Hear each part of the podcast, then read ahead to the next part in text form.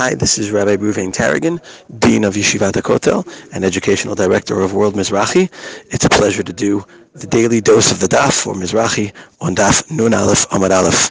The Gemara on the bottom of Nun Aleph is speaking about various dinim that connect to Kos Shel Bracha.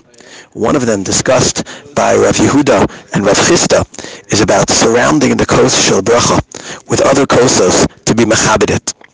Then Rav Chanan adds something that at first glance seemed cryptic. He says uvechai, and it should be raw wine, the moonshine, without the water added yet. And then Rav Sheshes says, Amr Rav Sheshes uva Not clear. What is he referring to?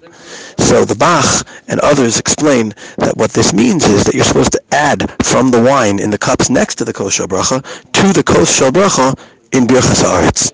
The question is why? What the goal of this is?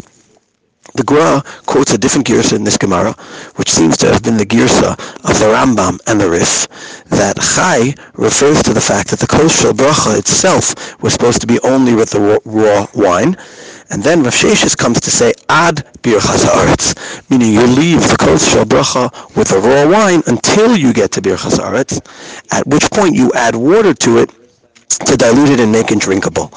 The obvious question here is why do we go through all of this? Why don't we put the right amount of water into the kosher bracha before. Like we learned in the Gemara yesterday on Daf Nun, that you're not supposed to have a kosher bracha until it's diluted and drinkable. Rosh and Rabbeinu Yonah explain beautifully that when we get to Birchas Haaretz, we want to emphasize the unique, special nature of the wine in Eretz Yisrael, that it's so potent and so powerful that it needs wine to make it drinkable. When we're thanking Hashem for Eretz Yisrael, we're supposed to appreciate it through the wine we have in front of us.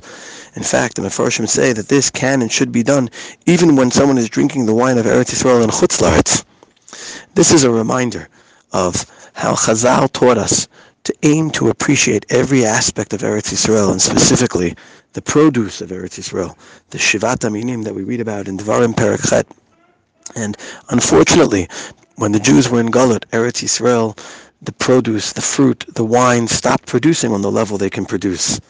Baruch Hashem, we live in a world today where Eretz Yisrael has developed so beautifully that we see the hundreds of, uh, of, of, of vineyards and of wineries that win prizes around the world for how special the wine of Eretz Yisrael is.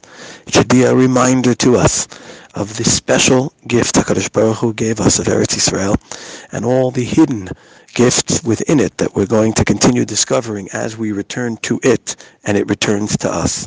When we say Birchas Haaretz, no delacha al aretz she'enchalta lavotenu.